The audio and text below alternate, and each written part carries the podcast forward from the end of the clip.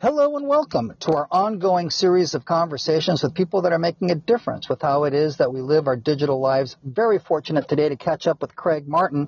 He's the managing director for the wealth and lending practice at JD Power. Craig, thank you so much for taking the time to chat with us today. Well, my pleasure. Thanks for having me today. Well, so the topic today is really uh, understanding uh, the wealth management environment, Craig, especially in the context of digital transformation. And I'm, I'm wondering if you can provide us with your take on the key competitive dynamics uh, that are shaping up and shaking out in the wealth management uh, arena in the context of uh, digital transformation. Absolutely, it will be my pleasure. And I, I, think the critical piece, you know, when JD Power is thinking about the competitive landscape, always comes back to the customer.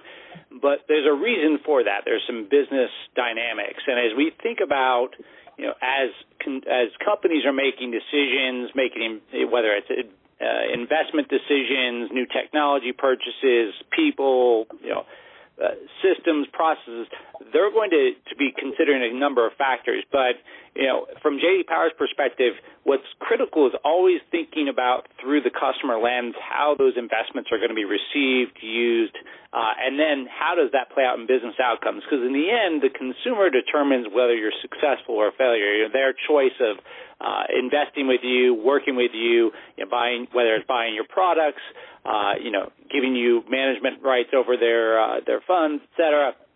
All those are going to come into play, and so the, the key to starting these any kind of these discussions around digital is really going back to the basics, because oftentimes people get caught up in chasing new technology. And while technology is critical, you really need to understand what's important for the customer, what doesn't change. Because if you're, uh, you, as you can imagine, technology is changing so fast. There's so many new options. You have to really have be grounded in some foundations and stable elements. So that's where we tend to start. And there are five universals that uh, we have focused in on that we think are consistent over time. You can go back to them with regular frequency, and it really is, is crucial and foundational to a great experience and great success long term in uh, any industry. And so, what would those five elements be? Absolutely. So, I, I think if we look at those, there are the, the five that we focus in on uh, are going to be convenience, and and that's really about the concept of efficiency, ease of doing business, low effort. There's a recognition element uh, where companies know you, they appreciate who you are, they're working with you and kind of personalizing to you. Uh, a third is going to be advice. And that advice isn't, you know, in wealth management, people always think about a financial advisor, but in many respects, this is recognizing where I need help, what assistance I need, and then addressing those needs in the context that the, that those needs come up. Uh, the fourth, and maybe maybe the most important, uh, is trust. And trust can uh, cut both ways, but trust really comes down to belief that promises will be kept. Uh, they trust the situation. It's a consistency element, and so you really want to think about trust in a lot of different categories. And I think that's a, a critical piece. And then finally, value. So what uh, what's the perceived value uh, for for what I'm you know paying you. And so that, that comes in very uh, impactfully in the wealth management space, uh, it, particularly as we think about what is technology doing for us today, what, what capabilities are out there, and what kind of services do I get for the, the fees that I'm paying, uh, and, and is a critical question as we go forward. So those five universals truly, from a customer experience standpoint, are consistent, and they certainly play a, a big part of uh, the, the performance of different companies in wealth management space. And so, from a uh, from an impact analysis, how can those uh, those variables be managed to ensure that people uh, in the wealth management business throughout the value chain are, are, are able to manage those variables in today's digital environment? Well, I, I think what you have to do is really go to the customer and think about how does the customer translate those, or how does they how, how do they you know, perceive those elements? So, you know, I'll, I'll use a simple example from another industry to, to paint this picture. You think about convenience. And what is convenience?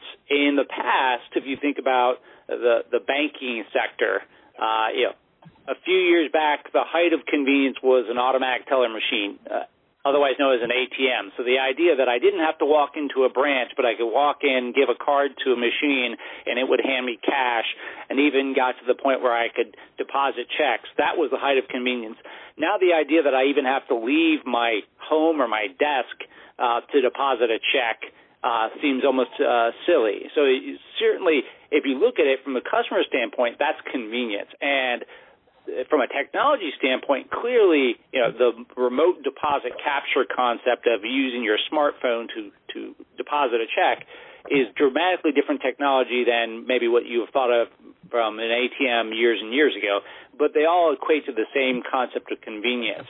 You know, if we think about the wealth management space, there's a number of different uh, examples, but I I think particularly around where we are today with mobile and the expectations that particularly uh, the active traders and people who are uh, using self-directed investor types, they're going to have a high expectation for uh, using mobile capabilities. And we what we found in our self-directed study this year is that 50% of uh, of consumers uh, in that study are using the mobile channel. I think what's concerning right now is that mobile satisfaction is actually much lower than traditional online satisfaction. So you know, in, in that group, there are high expectations, and you know if we look at other sectors, you know banking and credit card and uh, you know mortgage, people who are using mobile are actually more satisfied. And you know the fact that the the wealth management industry is seeing greater gaps there between the online mobile and the reverse in that less satisfaction with that channel points to some some misalignment. What is the customer looking for? What kind of convenience? What are those capabilities? And so I think you know that DIY customer has fairly high standards, and it's critical that you know we can invest a lot of money, and, and uh, the the the wealth management industry has invested a huge amount uh, into these capabilities, but the fact that the consumer is not responding in a, as positive manner as we would hope is really important. Because that is is going to be a, a point of competition and differentiation going forward. How effective your your mobile capabilities are, and how effective you can deliver those.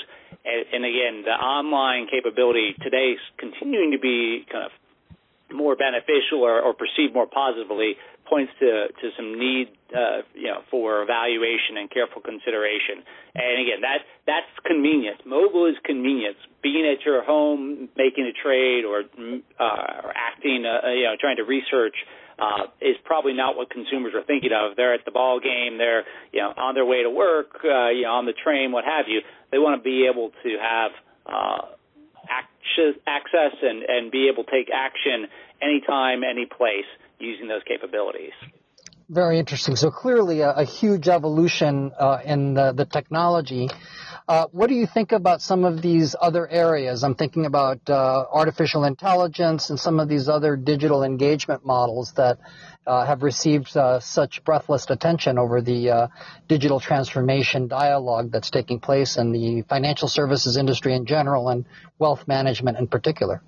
Yeah, I, I think those are, are really important topics. And as you think about it, you always, again, I, I keep, uh, you know, encouraging folks to go back to what I would call the core, which is what does the customer think? So, you know, using something like an artificial intelligence, you know, that that they that that encompasses a number of different angles and, and areas. But if you think about something like recognition and you know your customer, you understand what they value and how they want to interact, then you can start using those new tools and capabilities like uh, you know, the machine learning and understanding their behaviors and then delivering communications and services and options and uh, and recommendations in alignment with their needs. So so the technology is there to deliver that, but it's really critical to understand what does that customer want.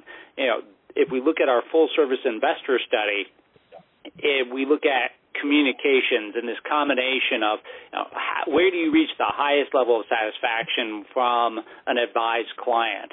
And what we saw when we do our analysis is that probably not surprising, the combination of high touch from an advisor, consistent and regular communications, combined with regular communications through digital channels, leads to the optimal level of satisfaction. But you know, there are trade-offs that are going to be made. I mean, that's why AI and other areas are so, uh, you know, so, so kind of top of mind for so many firms is they're trying to weigh the, the trade-off decisions that must be made. I, if I have, uh, you know, 100 or 200 clients, the idea that I'm going to be calling them every day, it, it just doesn't work. I, I can't, I don't have enough hours in the day. Uh, they're not available enough for us to have that level of interaction. So what we see in the data that's very interesting is that as you decrease that level of advisor contact, the right use of digital and, and kind of new technology capabilities – allows us to actually decrease the, the kind of negative impact. So actually, uh, you know, there, there's a pretty meaningful decrease when we say you don't have the right level of contact with your advisor, but that is cut in half when you have the right level of digital interaction. So as you increase that digital interaction, it can greatly offset the negative perceptions that customers have. And particularly as you use AI and you learn what the customer wants and how they want it and the messages are tailored correctly, you really are recognizing them and their needs and their wants. Uh, and it, it delivers a much better experience for the consumer uh, and and really, you can think about again making those trade-off decisions. Who are these critical customers? Who are my up-and-coming customers? And really design your contact strategies, your communication plans, and then your your corresponding investments in technology to align with those. Interesting you know the uh, the wealth management uh, sector uh, is is of course a, a, a complex one uh, that is made up of several distribution channels. How is this digital transformation scenario playing out in terms of its impact on the different distribution channels that are out there to provide that great variety of you know high touch white glove to you know the online? I think you mentioned the do it yourself sort of community. How are, uh, what are you seeing uh, from a movement perspective in the, in, in, the in the distribution channel discussion? Yeah, and the distribution channels. I mean, you you are seeing more and more consumers, you know, looking for this uh, kind of blended model, and and what we find so often is that you know people want to box consumers into and say that's what they want, or they are they they like this channel, or they are yeah, they're going to work with this consumer. And so this this kind of goes to this concept of advice. Uh, and as you think about, you know, how are you going to to advise that consumer? How are you going to develop those relationships? And and how do you do that through the various channels and means that are out there? And and so, you know, you're thinking about their satisfaction. You know, a, a young millennial who is early stages needs advice in a certain way. And so, so at that point, you know, how are you leveraging, you know, they're looking for kind of basic guidance. What's the market about? How do you deliver those education tools? And so, you know, they're looking for that and, and these KPIs that we see, um, in these studies actually show the impact of loyalty. So that, you know, one of the challenges so many are, are struggling with is I've got these consumers and at this point, I want to engage them. They aren't willing to pay for an advisor, so I, that channel, that that distribution network, is not a, a right fit. At the same time, they need that level of advice. So how do you use kind of new capabilities to advise them? And so it, one of the things we, we will see is that, you know, developing a strategy to meet people's goals um, during the onboarding process that can be done through what we call a kind of a blended environment. So we in our in our do-it-yourself or our self-directed investor study, there's actually two categories. So we have DIY and seeking guidance. So understanding that seeking guidance group that is, you know, potentially working with our uh, our wealth management firms that are are kind of do-it-yourselfer in general. Uh, those capabilities and making sure those tools and education are there is critical because that's going to be a differentiator, and that's going to help transition people over their life stages. You know, if if I don't have enough funds and and financial well-being at this point to be able to pay for a dedicated advisor, uh, I'm still making choices about my relationships early on. Um, and so, as we think about what advice do you provide, and who is open to that advice, and that, you know, that's always the the funny dynamics of this world is that those who are able to pay for this, frankly, have probably gotten to a point where they're less concerned about that advice in many respects. They're looking for validation, they're looking for support. Those younger borrowers, you know, often people think of them as unengaged, not looking for information, uh, not looking to talk to experts. They actually want that, um, and so our data would point to this this uh, this need within the marketplace, you know, to to have these new channels and new capabilities, and that's where you know, capabilities like robo advisors come into play you know, that allow someone to think about their goals and their impacts there, and the advice that can be provided uh, through alternative means uh, while still developing the, the relationship that uh, the customer wants, and then can drive towards kind of that value add down down the the, the road in a full service investor type of format. And I think that's the it, it's it's a blended world that we're living in, and we see people even starting to cross over and testing out the waters with robo advisors and others. Um, but as we we evolve, it's understanding kind of what are those needs, what is the advice model, how do we kind of reinforce those capabilities and the value that come through, and deliver the capabilities, you know, at a, at a price point and an investment point uh, that maximizes the, the business results. Very interesting. You know, you talked about the demographics on the uh, on the customer side from both a borrower, a, from a lending and a wealth management perspective. What about on the supply side? Are you finding that the uh, that the, uh, the the the community, the providers themselves, are um, uh, are uh, embracing these new ways of engaging with both new markets if they're going after the millennials, uh, uh, as well as remaining in touch with the baby boomers and the Generation Xers? Yeah, I, I, I think if you look at the historical trends and where we've seen, uh, you know, the, the advisors, you know, you, you've seen an evolution. So many of the, you know, a few years back, everyone, you know, kind of surmised that maybe the the you know, robo advisors they've often been termed, uh, you know, we're going to take over. Um, and very clearly that has not happened. I mean, you know, we, we still see Merrill Lynch, we still see uh, certainly a, a number of these, uh, you know, traditional state brands and firms providing advice, continuing to, to manage uh, very large portions of the marketplace. So those haven't gone away, but you're starting to see those kind of robo capabilities being incorporated within business models. And I think probably some of the most obvious ones would be things like Charles Schwab, uh, Vanguard, uh, but certainly all, all of the, the major players are starting to embrace this new technology and these new capabilities. You know, as you know, think about it from an advisor standpoint. You know, mentioned earlier that kind of frequency of contact, uh, you know, the need to really, you know, convenience um, and convenience can go both ways. So if you think about it from an advisor standpoint, they want to have a convenient way to communicate consistent with their clients.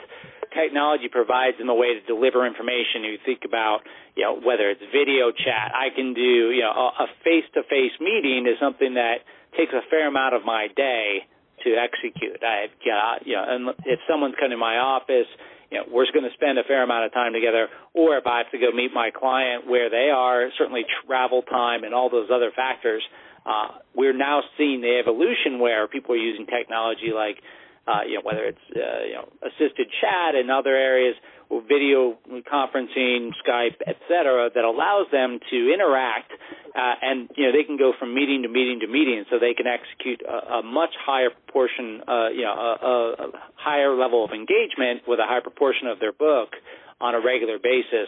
At the same time, it allows them to kind of share information and, and be more flexible and en- engaged with that consumer uh, than they have been traditionally. So I think you're seeing that. Obviously, there's a demographic shift um, in you know the, the, the wealth management space even in business model shift. I mean, if you start going down the rabbit hole of technology, uh, we've seen, uh, you know, in the RIA space, uh, a major shift in kind of the what investments are required to get the technology, uh, software as a service type of uh, avenues, allows people to, you know, change and shift their uh, how they are working and even their business model uh, much more easily than they have before. So the traditional barriers have broken down, and so they they can you really focus on kind of what there is, is critical to them. I you know I mentioned trust earlier, and I think many times you know, if you look back, people you know, in the business, one of their challenges uh, and why they've kind of moved away from some business models or, or groups is they felt like they can't continue to execute the level they wanted to. They can't, you know, whether it's you know, limitations or constriction on you know compliance and legal, but you know, you know or it's requirements to you know what customers can you work with? What's the what kind of size of portfolio do you need to keep? You know how big a client how much wealth do they have to have before you can spend time with them? So from their standpoint you know their delivery of trust keeping the promises. If they started working with someone years ago you know their ability to stay with that customer can be compromised. And so they're very much committed to that you know concept you know, if we look at what drives, you know, from a customer's vantage point, what drives their satisfaction, what's really impactful, a lot of that is around contact. Uh, and so I mentioned before, kind of these new methods of contact allow for greater flexibility, allow these uh, wealth management folks, the advisors, to increase their effectiveness in delivering that trust. I can communicate with you. You know, luckily we've had some very positive trends in the marketplace. But you know, if you ask most wealth management folks, the time when financial advisors truly earn their keep is during downtimes. It's helping to provide that advisor, you know, perspective to, to calm fears, to communicate what's going on, to help folks stay the course, understand their goals, their strategy, and we see all of those elements are critical. You know, timely response back, answer questions on the same day, returning calls the same day. You know, that that will go up dramatically when the market starts to fall. You know, the importance of that because I'm making that decision. Hey, the market's down 500 points. Should I be selling? That's a critical time, and your ability to potentially use technology to go out and quickly send a message reassuring consumers, you know, an automated text, an automated email that goes out to consumers, a quick phone call to your key clients, you can now communicate more effectively, you know, and proactively, even when someone maybe is in the system trying to, to click and change, uh, you know, their, their choices on their on their portfolio. You could actually advise them and deliver messages in a timely manner that, that calm the fears and, and really provide that trust and advice that they need. Interesting. Well, you know, when things go down particularly dramatically, there's usually some sort of regulatory action that's likely to happen. Uh, you've talked about new technologies, uh, new asset classes, new demographic behaviors. How are you seeing the uh, the regulatory environment factoring into this discussion in terms of um, uh, managing uncertainty or or or, or, uh, or navigating the changes that uh, that, that that could sometimes uh, come in an unexpected manner. You know, I, I think this you you know the, the age old kind of wisdom is that no one wins. Uh, in being compliant with regulations, that's that's not a winning combination. You know, I'm going to be the best at, at being compliant, but it's it's a part of doing business. If you're not compliant, you may not be in business long term, and certainly that's that's clear. Uh, most, if you think about a recent example in the wealth management space that's really ha- had a huge influence, and that would be the DOL uh, regulatory kind of uh, guidance that came out and you know, didn't end up going into effect, but uh, has truly kind of played a, a critical part uh, uh, going you know, into this uh, this time. And I think what we're seeing is that you know it, I, I I just saw an article that came out and it was on in Think Advisor referencing Charles Schwab and and he he lamented the image of advisors as used car salesmen and, and you know you, the DOL rule focuses on you know kind of fiduciary responsibility and kind of what is the the the fees um, you know environment. And I think this really goes back to uh, you know as you think about regulatory, you know it, it was all driven by do customers understand the fees? Is it clear? Are they you know is, is there you know are they above board? And what we see is that you know in our data is it's very clear that regardless of kind of the regulatory piece of this, that consistency in communication, the clarity around fees is critical. And so I, you know, again, you you can argue around which regulation's coming next and try to chase that down, and and often that that's much like trying to chase the next great technology. It's often a, a, a fool's effort because there's always going to be a next regulation. You know, there's going to be a new, uh, you know, someone in, new in office at some point in time, and they're going to have a different viewpoint, and they're going to make different changes. So, getting back to what does the customer want, and it, you know, if you are consistent and you know your business and you know what's critical to your consumers and to your your staff, you know, you can really effectively address this. And you know, what we found, what I find interesting, you know, is we look at our self-directed study, and there's there's still a very clear lack of clarity for many consumers. So, yeah, more than half indicate they didn't know the types of fees they paid or the type of fees that they, they knew they know the type of fees, but they don't know the amounts.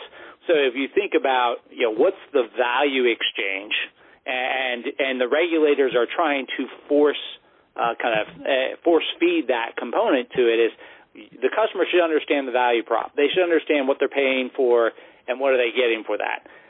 You know, as you look at what's going on there, those who are ahead of that game, who who are recognizing what the customer is demanding and wanting, and who are more effective at delivering that, they don't have to worry as much. Obviously, you have to be compliant, and that again, that that's an element you cannot get away from. But if you think from a customer standpoint, what does the regulations mean for them? How does that play out in the day-to-day relationship with the consumer? And how do you stay ahead of that? Because too often people get caught up in chasing and and kind of executing. And when it when that comes out to the customer, if if your you know financial advisor is basically saying, I don't really want to tell you this, and I don't want to talk to you about this, but the regulators are making me. Versus my goal is to be as open and transparent with you as possible, and to make sure you understand what's going on, and that's why I communicate these things. Very you might be doing the exact same thing for the exact same reason, but the message that comes out to the consumer and the impact on the relationship and long-term health and kind of value of the of the relationship can be dramatically changed. And again, that that's not yeah, you're going to have to deal with regulations, and it's always going to be there. Compliance is is uh, part of the financial services world and will always be as far as uh, anyone knows. But I think that's critical to be able to come back to that consistently. And again, foundationally, it's a value proposition. What do I, what do you get out of this relationship? What am, am I, you know, delivering honest and uh, honest answers? Do you trust me? Then at that point, the government's actions have limited impact on the customer's perceptions. Outstanding. What a wonderful discussion and helping us understand these key factors that I think we're going to have to return to. The technology issues, the changing nature of distribution channels, the, the shifting demographics and the, and how we deal with asset classes and these regulatory changes. I think today we've laid the foundation for hopefully an ongoing discussion over the next uh, uh, weeks and months. Uh, thank you so much for helping JD Power uh, start this very important discussion, Craig. And I look forward to reaching out to you and your colleagues again to take this to the next level. Wonderful. Thank you so much for your time today.